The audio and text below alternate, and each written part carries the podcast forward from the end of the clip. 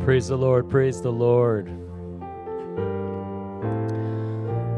Uh, we can make our way back to our seats. Um, we do not have a handout tonight. I apologize, um, but I'm hoping that if you if you feel anything that um, is said tonight that kind of catches you and makes you think or challenges you in some way or something that uh, sounds like something you would jot down, uh, please do. Um, grab a pen and a piece of paper. Um, tonight, we're going to just kind of walk through something together that um, I've been working through a little bit over time and um, kind of put this together today. Um, but it should be pretty easy to follow. And uh, we'll start off with just one scripture in tonight's teaching. And we're going to start in Psalms. Um, we're going to go to chapter 37. And there's two verses there I'd like to uh, kick off with 23 and 24. Um, and then we're going to go to the very first psalm after that. So if you want to put a finger there, you can as well. Uh, but we'll start in chapter 37, verse 23. Many of you should know this and be able to quote this, but we'll read it together tonight. Um, and if you could just stand for the reading of the word. Um, we're going to read verse 23. It it says, The steps of a good man are ordered by the Lord, and he delights in his way. Though he fall, he shall not be utterly cast down. Amen to that. For the Lord upholds him with his hand. And then, if you want to go ahead and go to the very first psalm, chapter 1, verse 1, we'll do 1 and 2 here. Um, and I'll read this as well. It says, Blessed is the man who walks not in the counsel of the ungodly, nor stands in the path of sinners, nor sits in the seat of the scornful, but his delight is in the law of the Lord. And in his law he meditates day and night. You may be seated. Um, I'll just say a quick prayer. God, we thank you, Jesus, so much for this time together tonight. God, truly bless us in your word. Just let it go forth and help us in this current day and age. We pray this in your name, in Jesus' name. Amen. So, when we look at these two passages or these two groupings of scripture and Psalms, we, we can kind of classify them in what is often considered um, the book of wisdom, right? Um, Psalms and Proverbs, we have a lot of books that are in the Bible that kind of over time, as people study them, as they put invested some a thought into them, they give them these these themes typically, so it helps guide us at times. Um, so, this wisdom literature that is often written of in Psalms, 150 Psalms that we know of, right? Um, in some sense, they all could be searched and, and labeled as something as a celebration of wisdom. Okay, so when we look at Psalms, it, it's something that we read, and oftentimes we, we go through some of them and they seem pretty dark. they seem pretty dreary. And often those are the expression of the writer during that time of their life and what they're dealing with, what they're going through. Um, and then oftentimes we see the opposite of that. We see a celebration, we see uh, the uplifting of the Lord, we see remembrance take place, we see testimonies given.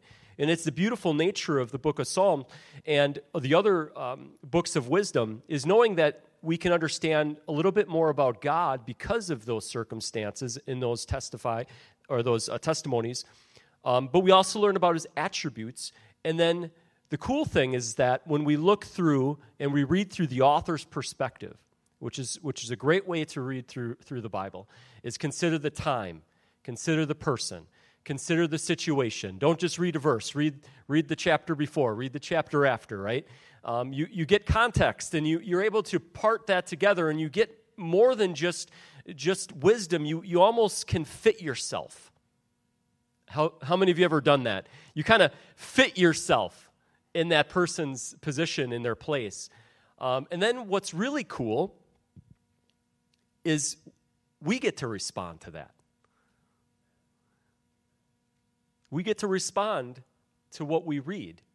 And that's the beautiful nature of the word of god is that it's it, it's not meant to just it's timeless right? It's not meant to just stay in a certain place in a certain time period in a certain culture. Amen? It's meant to go forward and to affect all lives that that are up to this moment in time. And also unto our kids and unto their kids if the lord should tarry. We understand that the word has that level of power and authority. There's only a few minor psalms that we would read that celebrate just in its entirety about wisdom itself. Like we're talking about wisdom in the sense that, um, you know, knowledge is often said as knowledge is power, right? We, we get into that. Um, but oftentimes what we do is we, we associate wisdom as something grander. Wisdom is something that goes beyond just knowledge. Um, it, it, it's deeper, it has substance, it has meaning, it has experience to it. it. It's, it's something that's a little bit more than that. So, if you were to look at that, the book of Psalms does talk about that type of wisdom in itself. Um, as we read in Psalm 1, or as we read in Psalm 37, the two verses and passages that we read this tonight. Um, there's also others, but we're not going to focus on those today. What I want to focus on is, is where we're getting uh, context and where we're getting wisdom in these two passages that we started with. Um, you know, wisdom has the power to reveal, uh, it, it discovers things. Um, sometimes it's, it's, it's unbeknownst to ourselves. We, we don't really recognize it until all of a sudden it seems to like part our innermost self and it begins to examine us and that's the beauty of wisdom is that it's very it can be very personal eye-opening. It can it can change our perspective right? Um, it often opens our eyes to a new light if you would use that terminology. Um, and the beauty of the nature of psalms is it often does this in that way. It talks to you. It it talks to the reader. It, it, unveils things to us. And the word of god is like that across the board. But oftentimes when you get into like let's say the the the law of Moses, or you get into areas where you're talking about the prophets, or uh, even the letters that we read later on from the early church, uh, a lot of times you're, they're talking to a specific audience, and you can gather that information, right?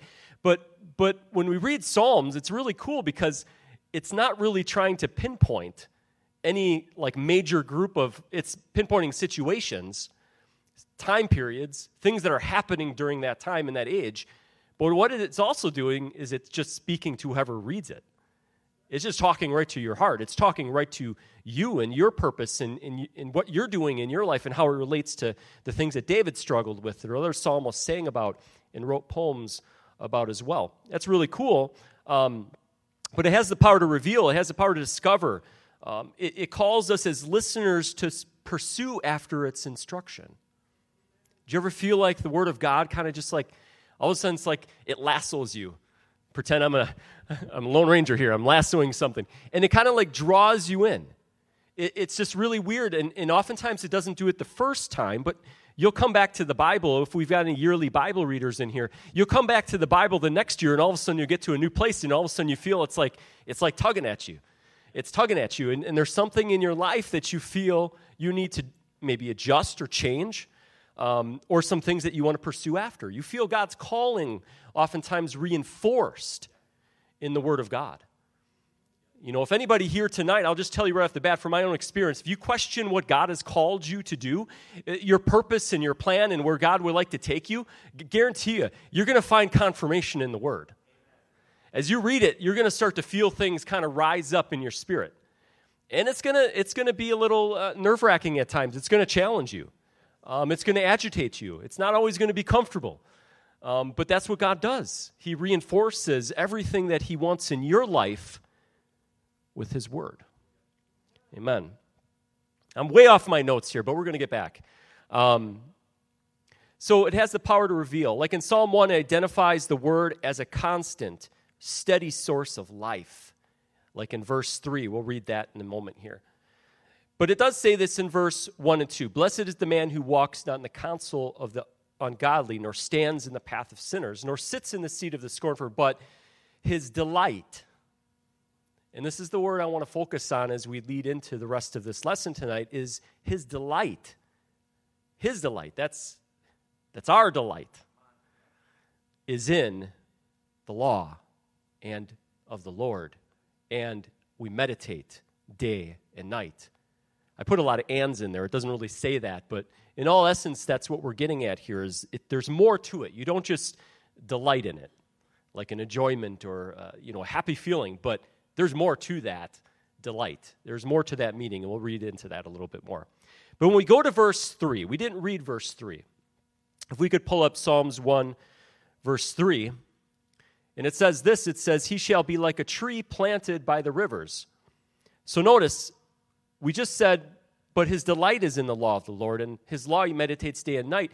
What is it talking about now? It's talking about you still.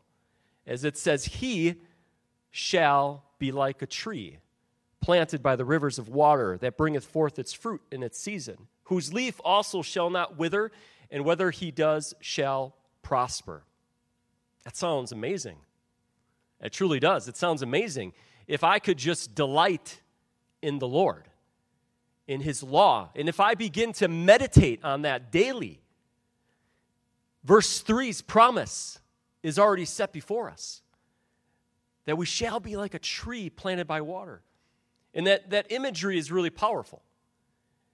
Uh, I mean, we're not going to break it apart tonight, but if you just think about it, just in the, even in the surface layer of what we're talking about, we understand that a tree that is planted by the rivers of water, what happens to that tree?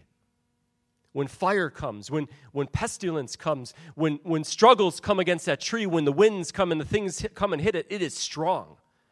It's lapping up the rivers of the water to make it make it really heavy within the roots and it's able to stand and, and be strong and, and not be affected by fire and famine.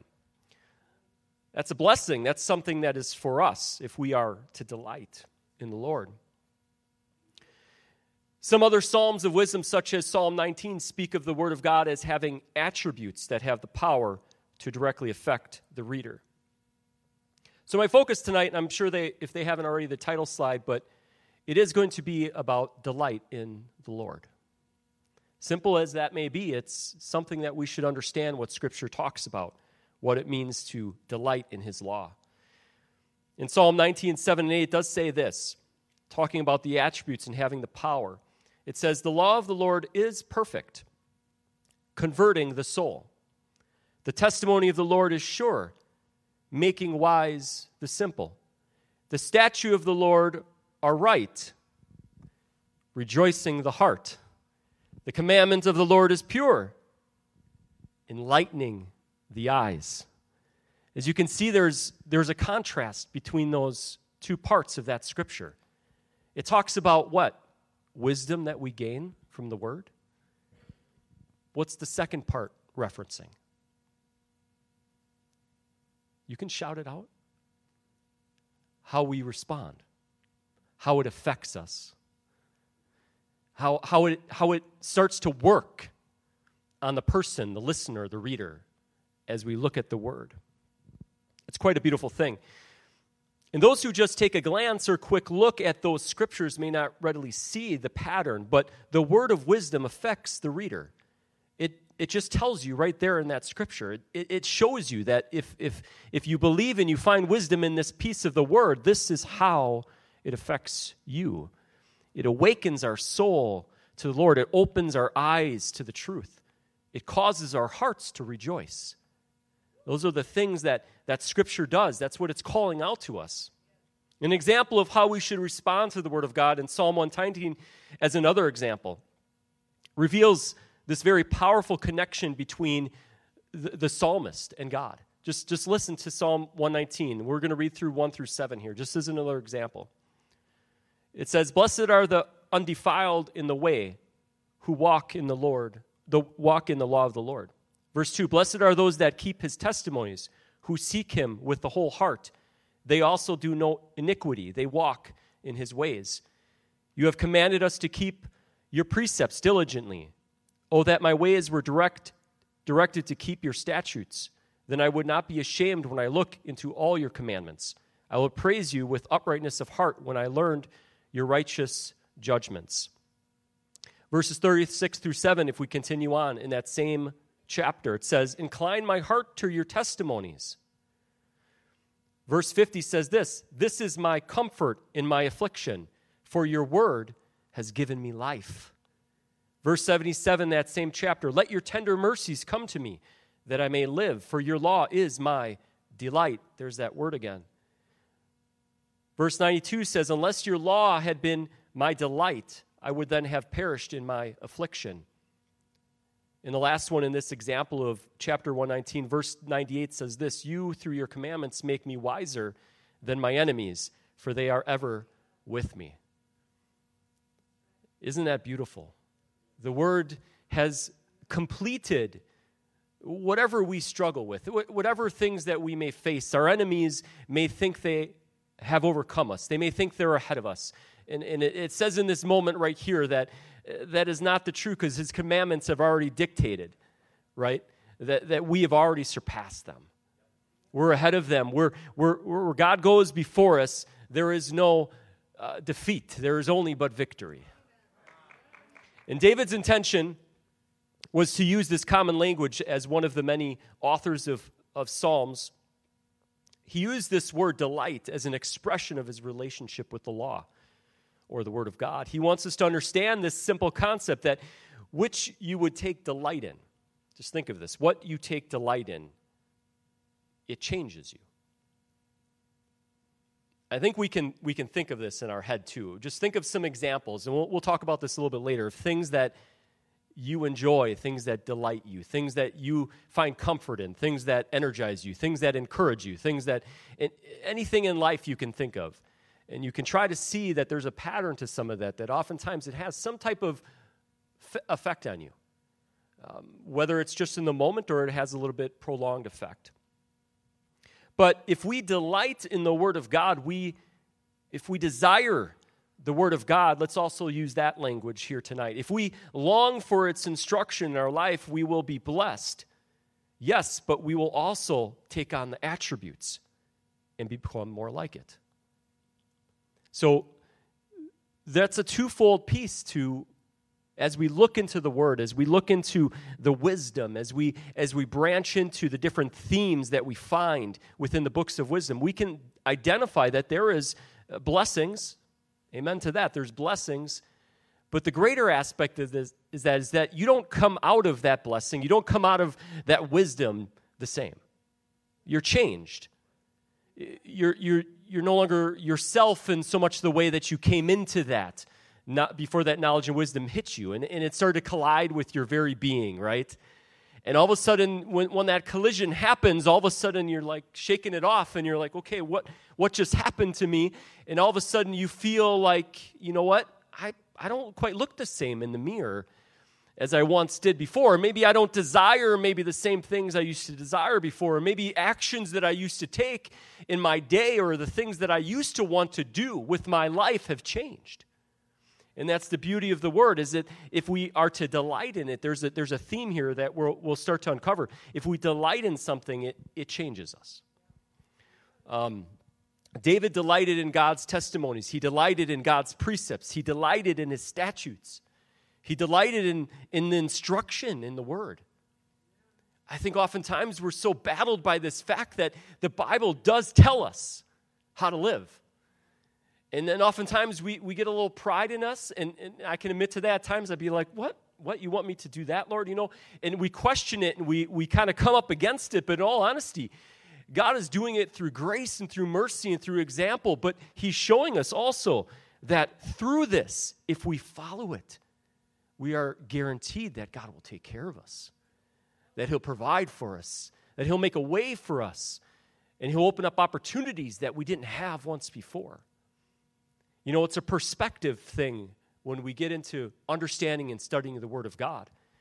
I've had conversations with many people before, and oftentimes what you'll find is everyone seems to have that is not a part of this church family. If you go outside of uh, the Pentecost movement, if you go outside into different areas of religion and you start to talk about Scripture, you'll find out that there's a lot of different interpretations of what they feel Scripture is saying and how it applies to their life. And that's where you start to find out that there's a lot of debate happening. And, and too much of that uh, drains us. It's, it's worthless endeavor for us to, to try to. Uh, the best thing is if we can come down and we can open up the Word of God across the table and we can start to explore together. But the best thing out of that is we come out of that. We come out of that knowing what God is desiring for our lives. And that's the agreement we need to come to. So it's important that study is a part of our lives so we can not just be knowledgeable and have the wisdom of our own age and our own self and our own life, but it's for us to share it. So we can open up the word across the table and have those conversations. And David, he, he, he never stopped. He, he constantly lavished onto the Lord. He, he delighted in his word and his law so much. And, and many would say, well, the law was very restricting. It was very restricting.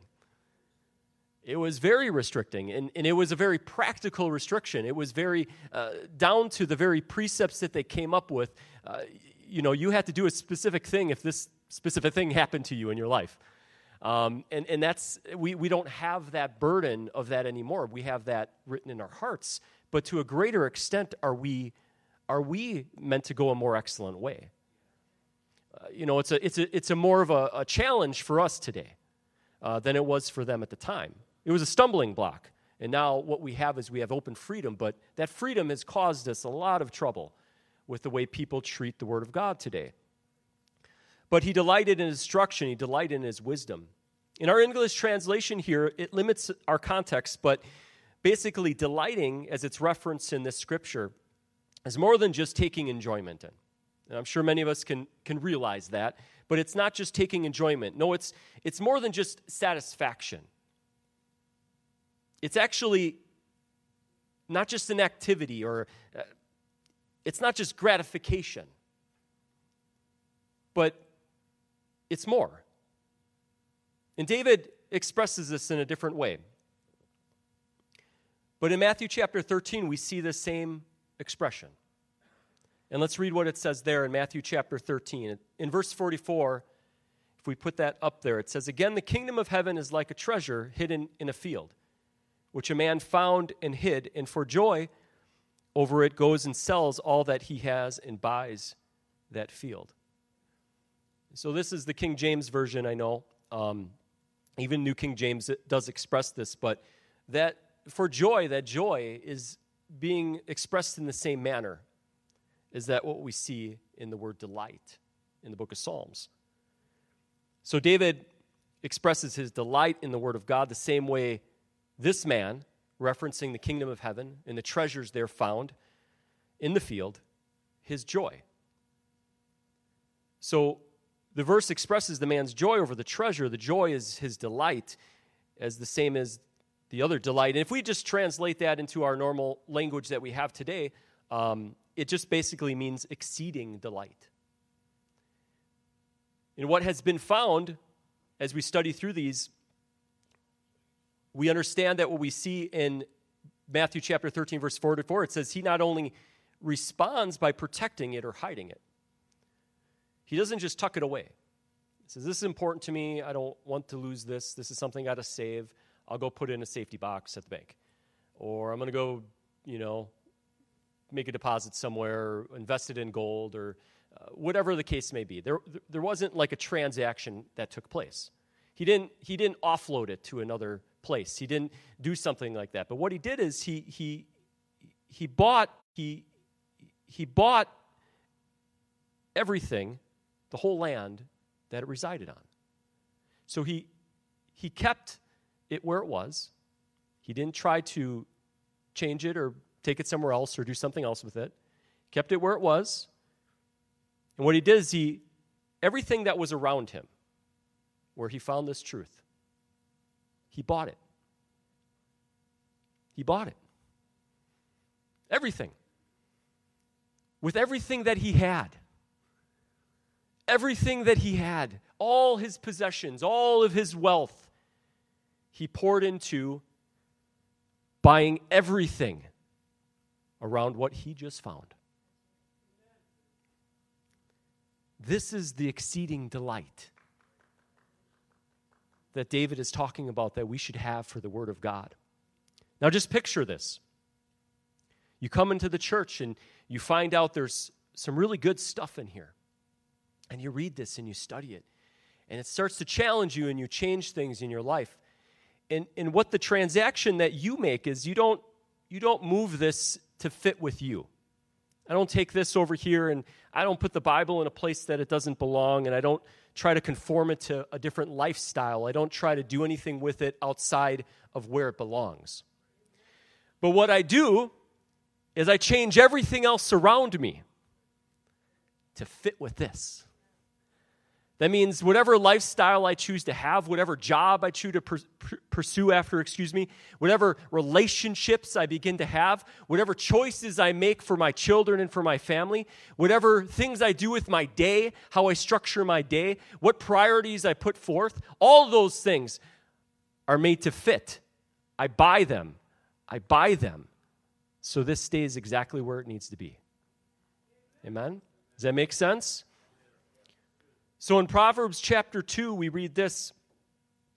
In verses 1 through 6, it says, My son, if you receive my words and treasure, treasure, that's that word again, my commands within you, so that you incline your ear to wisdom and apply your heart to understanding. Yes, if you cry out for discernment and lift up your voice for understanding, if you seek her as silver and search for her as for a hidden treasures, then you will understand the fear of the Lord and find the knowledge of God, for the Lord gives wisdom from his mouth come knowledge and understanding.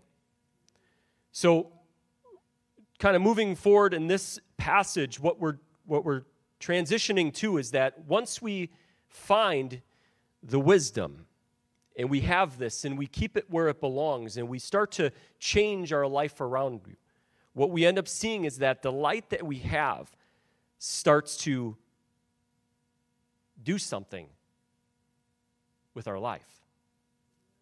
Sometimes it's difficult. When I first came into the church, I remember that when I started to understand the word, I should say, and when my aunt taught me a Bible study, uh, I remember sitting down, and sometimes that scripture, if you remember this in yourself, all of a sudden it would just, it's almost like light bulb, you know, big, big light bulb above your head, and all of a sudden you're like, wow. And then at some point you start to make this, this conversion. You're like, how in the world does not everybody know about this? And, and all of a sudden it becomes like this urgency, this stirring within you. Now, now you're like, man, I, I got to tell everybody about this. This is, this is like life. This is everything that we live for. This is the purpose that we exist. Like where we go with our next step is all written within here. And, and, and how can we not understand or know this or, or have this a part of our life? That's what happens to you. And, and that's what, what the Proverbs, that's the wisdom that's being said here is that when we delight in the word, all of a sudden, uh, you know, knowledge is there, wisdom is coming. God is giving us this understanding, and all of a sudden, everything that we used to challenge ourselves with out in the world that we thought was the right thing to do. Uh, but it, it brought more struggle. It brought uh, fruitless efforts. It didn't make any progress for us in our life. And all of that, we start to see, we're like, I don't even know why I even was dabbling in that. Like, I don't even know why I made those choices I did. And, and that's the wisdom, that's the knowledge, that's the understanding. All of a sudden, God is starting to, to change us. He's starting to change us with His wisdom. And that's the beautiful nature of what we see when we look at what that word delight is exceeding delight in the Lord. To delight in the Word of God is to treat it as a priceless treasure a priceless treasure. It can withstand the test of time. We've said that it, uh, the fires of persecution can't burn it up, it can even withstand the ridicule of man. And a treasure so perfect it holds the keys to heaven itself. So we should have a deep desire for the wisdom and the Word of God. We should want to know it. We should want to know it and we should want to protect it with everything. So if it if it gives us the instruction and the wisdom to change something in our life, we honor that by following it. And in so doing, following it, we protect it. And, and that's how it's that's how it has never been able to be disproven. It's how it's never been able to come to fault. They could try to burn the words up in this book over the many centuries that it's existed, and it's all failed to come to pass. Because there is no way that this will not endure to the end. God has set that already in motion. It's priceless, it's cared for, it's protected. But why is it that at times, and I, I thought of this today when I was putting this together, why, why are there certain things that we just let, we just enjoy. I, I, I bet you I could walk around the room and we could talk about hobbies. We could talk about things that you like to participate in, things you like to do, things that give you joy in your life. And, and, and I'm talking about things a little bit outside of just what the Lord provides for us and gives us naturally. But, but there are certain things that we like to do. Some of us like to read, some of us don't like to read. I'll just say that. Um, some of us like to uh, play a sport, some of us aren't really interested in that. Uh, but there's certain things that God has put within us that all of a sudden through life, because we do live life, and, and He wants us to enjoy life, but, but there's certain things that He's put within us that we like to do. I know, uh, I know Roman's not here tonight, but he likes to draw. He, he's as a kid, he, he gets into that. He, you know, and some kids are just like, I don't really want to draw. Like that's not my interest.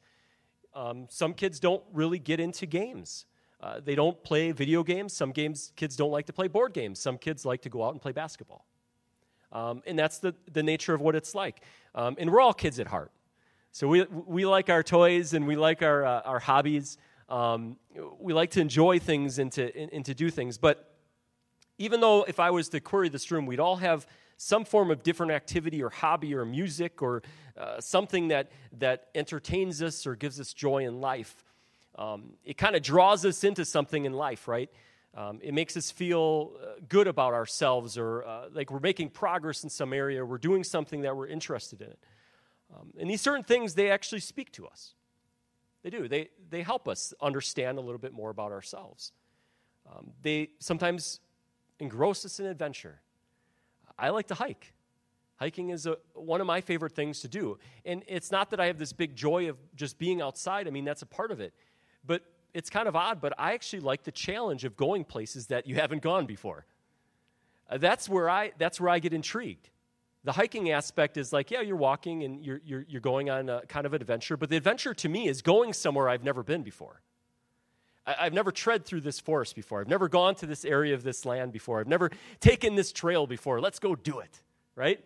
And, and that's the enjoyment I get out of things. Um, sometimes it's the challenge. It, it, it, challenges our thoughts or our body. It inspires us. It sometimes relaxes the heart. Um, a good book can stir our emotions, right? Uh, there's a lot of things out there that engage our minds. Like we attune to it, all of a sudden we're locked in. You know, and then your your husband or wife are calling you for the last 30 minutes and you, you're just totally oblivious to it. And they're just calling you from the background and you're just, you're locked into whatever you're doing. Uh, because that's your thing. You enjoy it. It's, it's something that you get focus on. Um, but as much as we may find enjoyment in other things in life, none of them have the power to truly change us. They may lift us up, they may encourage us, like I've said. They, there might be moments of peace and rest. Um, they may sharpen our minds. It may help our bodies be a little healthier. All those things are beneficial, but they really don't change us. In Hebrews chapter 4, verse 12, it says this, though, about the Word of God. And I should just hold the microphone out there and see if anybody can quote this one. But it says, For the Word of God is what? Sharper. Sounds pretty sharp. Piercing even to the and the joints. Yep. And is it a discerner? Keep going. What's the next part? Whoever's got the, the scripture up there. Because I know I have, I have a different rendition on here, but you guys were doing so good, and then we paused. Um, so, and there's no, uh, there's nothing that's hidden from it, right? That's the next part.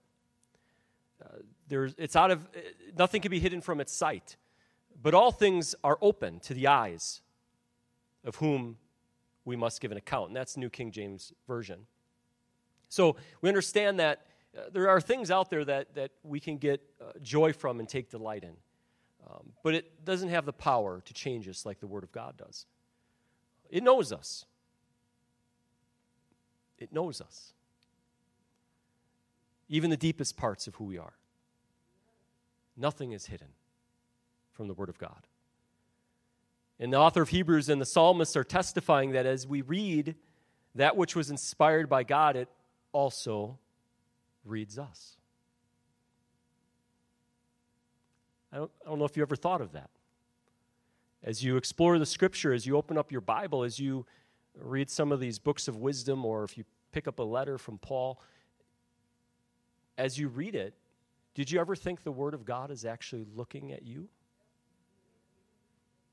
It's kind of interesting as uh, I've heard it said this way before is that the Word of God, and it does say this in Scripture a little bit, is like a mirror, right? And as you look into the perfect Word of God, what do you see when you see a reflection through it?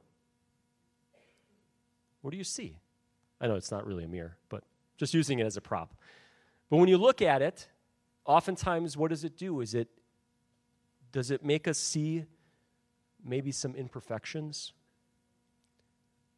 Maybe. But what its intent is, it's is to truly show you what God wants you to look like. And that's the power of it being sharper and piercing and a discerner. That's, that's true. It does that to us, it looks at us. Um, in Psalm 37, verses 23 and 24, we read this the hearer should delight in God's ways. And the passage that we read, the uncertain steps, our future perhaps, is actually upheld by the Word of God.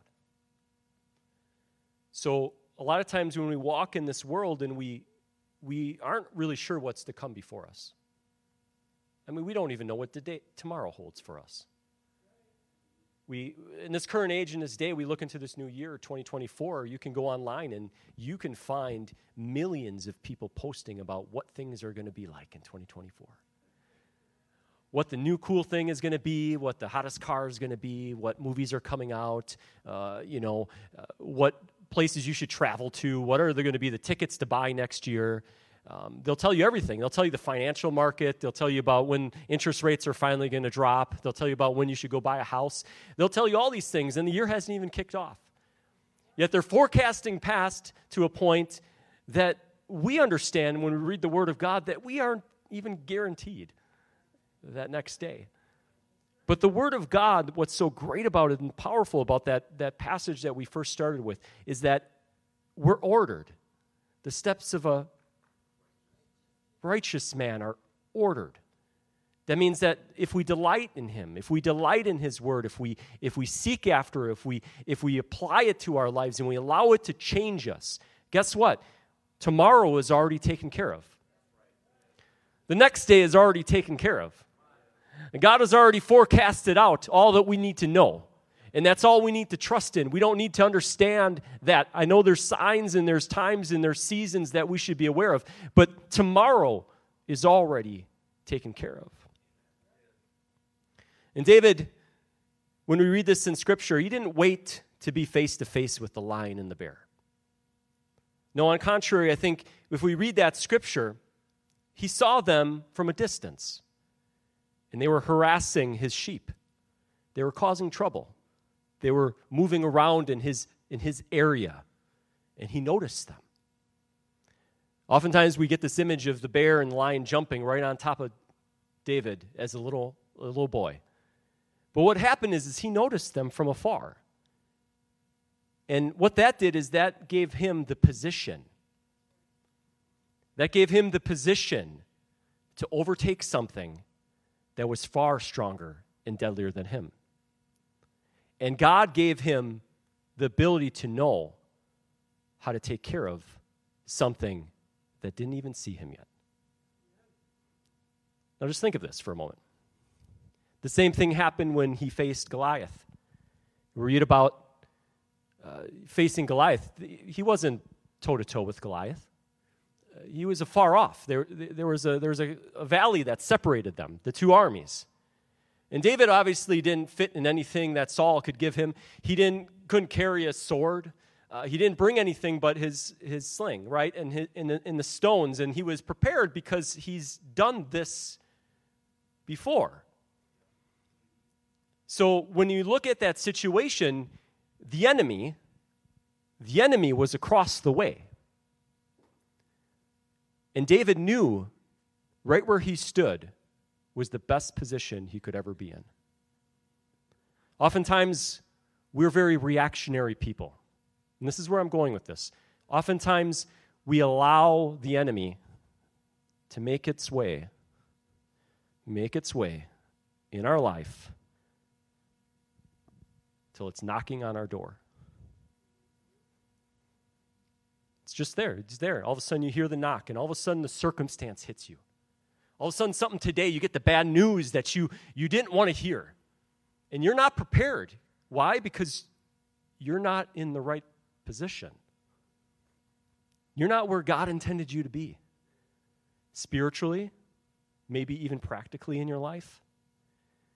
And we, we, we become very reactionary Christians. We're in the fact that uh, what, what, what David speaks of in Psalms and what God really desires for us in our life is that we are actually constantly moving for the Lord. And then the enemy may try to find a way. He might come and intercept us at some point and try to come across, but we're constantly moving in already the ordered steps that God has given us. So when we're walking in that steps, that means that it's not just me, but the Lord is before me.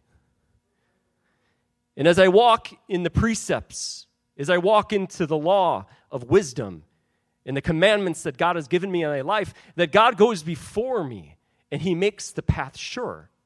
That means that even if I'm traversing in the wilderness and I take a path that I don't know, He's taking my foot and He's basically, I'll come down here so I don't hurt myself he's basically taking my foot and he's saying, Nope, that's not, no, don't go there. That's where I want you to go.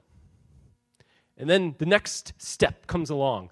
And then I might waver a little bit, not sure, but I trust in the Word of God and I trust in His precepts. I trust in His commandments. I trust in His leading. I am a praying man. And as I pray daily, all of a sudden, oh, that's where that's supposed to go. All right, that feels good. I feel stable. I feel strong. And as I traverse areas that I've never been through before, which, come on, that happens in life, amen? When I traverse different areas, God starts to take each one of my steps and He sets them right where they should go. We can't allow the enemy to constantly come before us when we haven't been walking in the steps of the Lord. If we just trust that in that moment, and God does, I'm not saying he won't, he's done it, he's proven it. He'll still do it for many of us today, is that he will answer prayer in the moment. He'll come and rescue us in our most dire moments. But guess what? If we're prepared like David, if we position ourselves way before anything ever would happen in our life, we would be ready and able and know our feet are stable and secure. That means every day, no matter what we, we traverse through, that means the, the grime and the gook that we walk through every single day, no matter the obstacles we may run through, God is going to navigate us perfectly through those situations.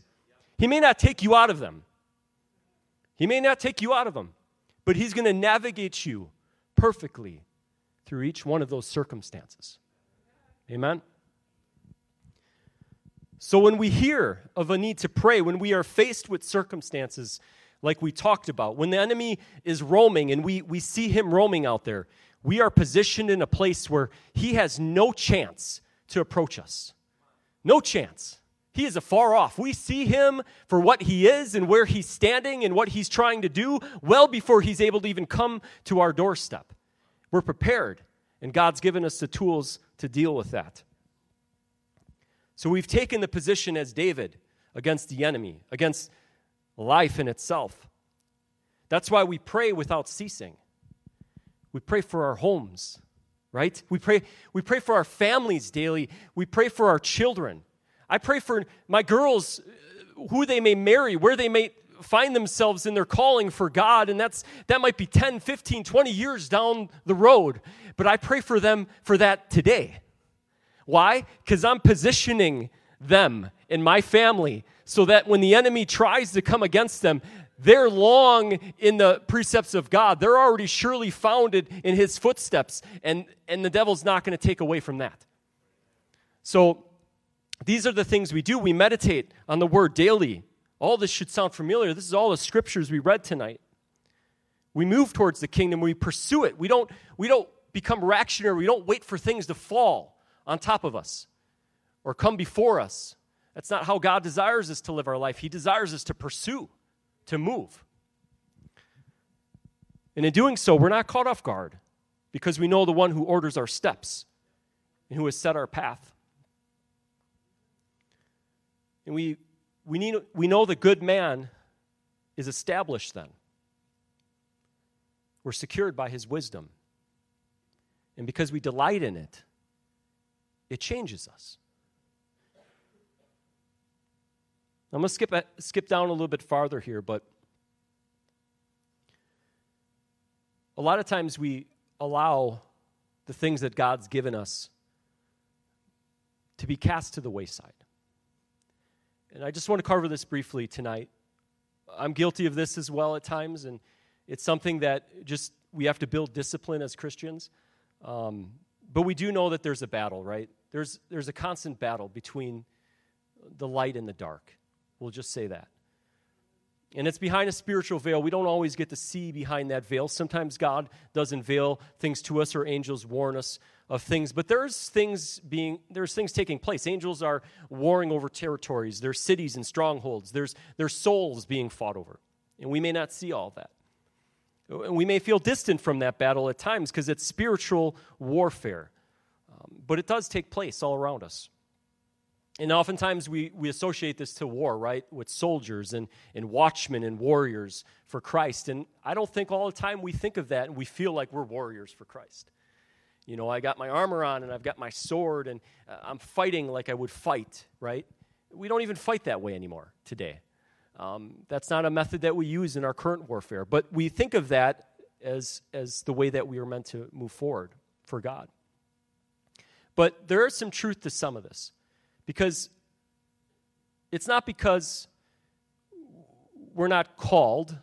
That's not why we don't feel like we're soldiers. It's not because uh, we haven't been given training. That's what all soldiers go through training. They call it basic training, and there's advanced versions of that. And it's not because we lack armor or the weapons to use.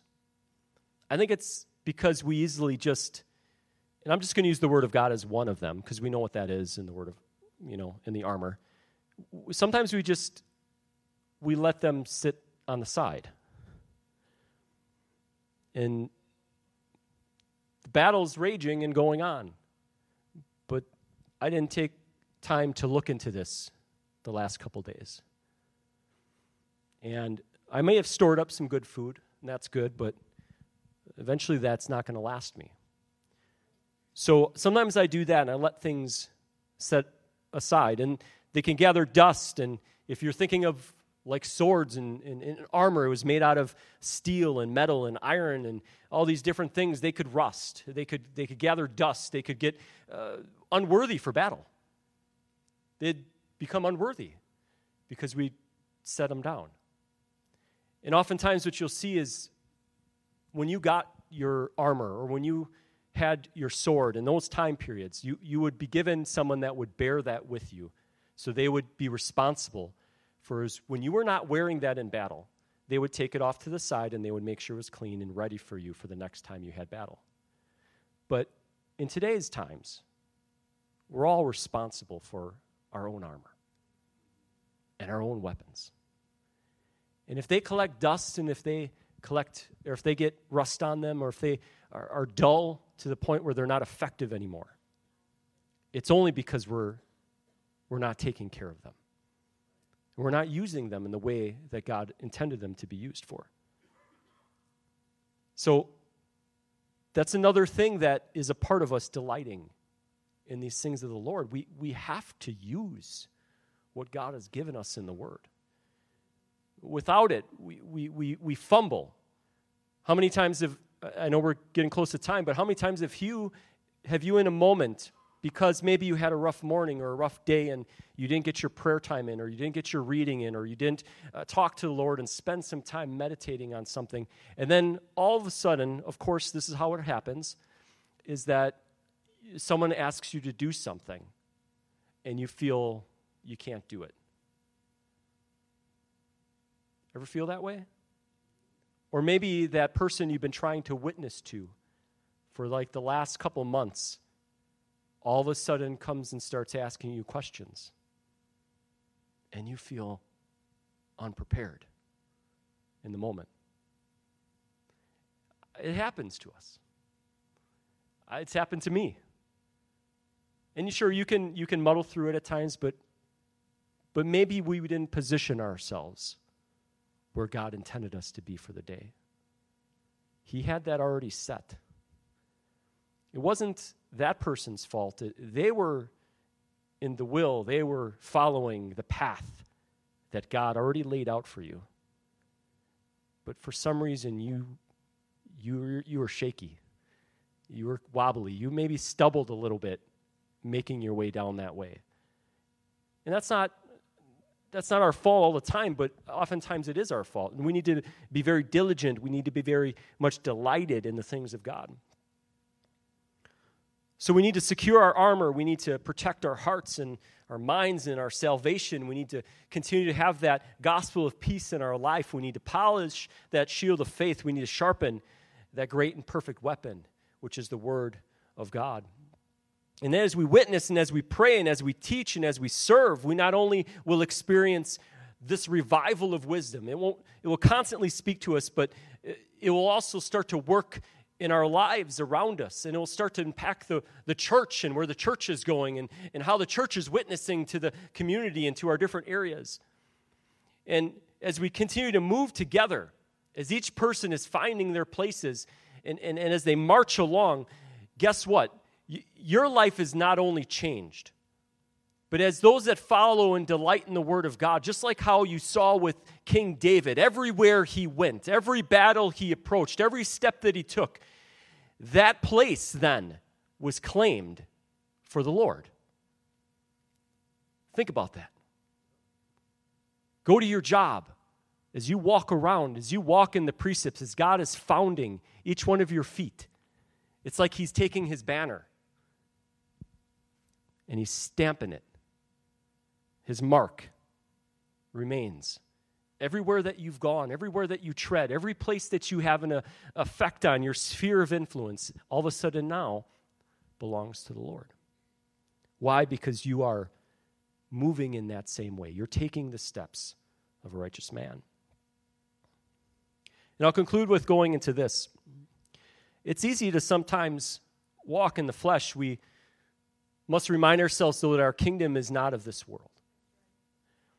And we don't war after the things of our flesh. We know this inscription the weapons of our warfare are not carnal, but mighty through God, through the pulling down of strongholds. And as we, as we then walk circumspectly as wise men under the power of the Holy Spirit, we desire and we endeavor after Christ. That means we, we remove the things that are against what's the wisdom in here. And we exalteth this above everything in our life comes first and foremost.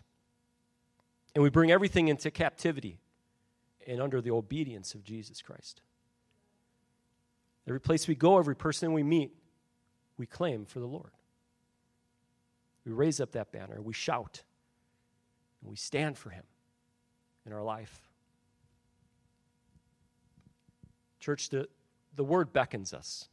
I, I've been just so deep in this as of late, at the end of this year, and I know that's a late start, but I've, I've been so deep in this word where I, I'm spending hours in certain parts, and I'm not making very good progress at times. Um, but I'm spending time in it, and it's changing the way that I look at things. And every day has got a challenge in itself for us all. But I don't find any one of those capable, any one of those able to dismount me, any one of those able to kick me off course because I've already been walking in what God has given me. Amen? If we could stand tonight.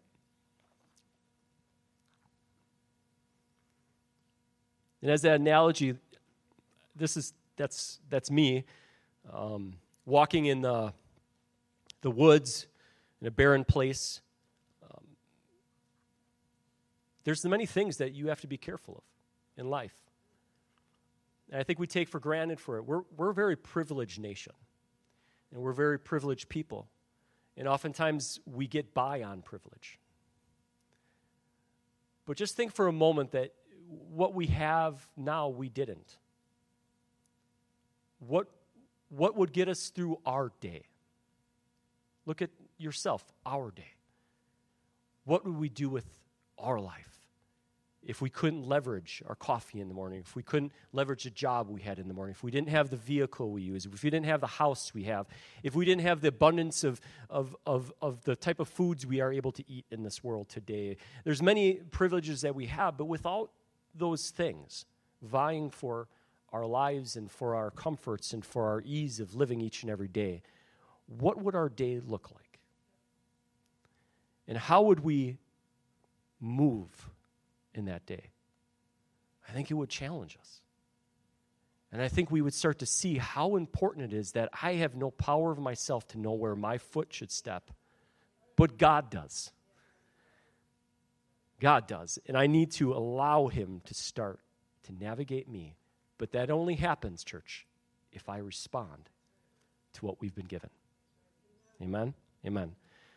Well, thank you. Let's pray tonight, just for the service tonight, and Anyone wants to come and pray, you can. Um, but we'll conclude the lesson tonight then. God, we thank you, Jesus, so much for your word, for the power that's in it, God, that we can be truly delighted in it that we cannot take it for granted, God, that we won't just skim through it year by year, but we'll actually look into it, we'll apply it, we'll challenge ourselves with it, we'll look to see that it guides and it leads each and every one of us to where we need to be today, God. God, we want to be a prepared church, God. We don't want to be questioning where we're going. We want to hear from you, your voice. Let it speak to us, God. Let it lead these wonderful leaders in this church, pastor, and all those that are part of the pastoral team, all of our ministry leads, God. Let us lead our families, God, our fathers and our mothers and our children, God. Truly bless us and take care of us as we move into this new year, God, for we truly trust you, God, and where you're taking us. And God, we want to rely upon you, God, not on our own inhibitions or our own desires or our own temptations that may take us different routes and different places, God, but we want to be founded and secure in your will. So bless us tonight, Jesus. Be with everyone that's here tonight. God, let us continue to grow closer to you. In Jesus' name we pray. Amen.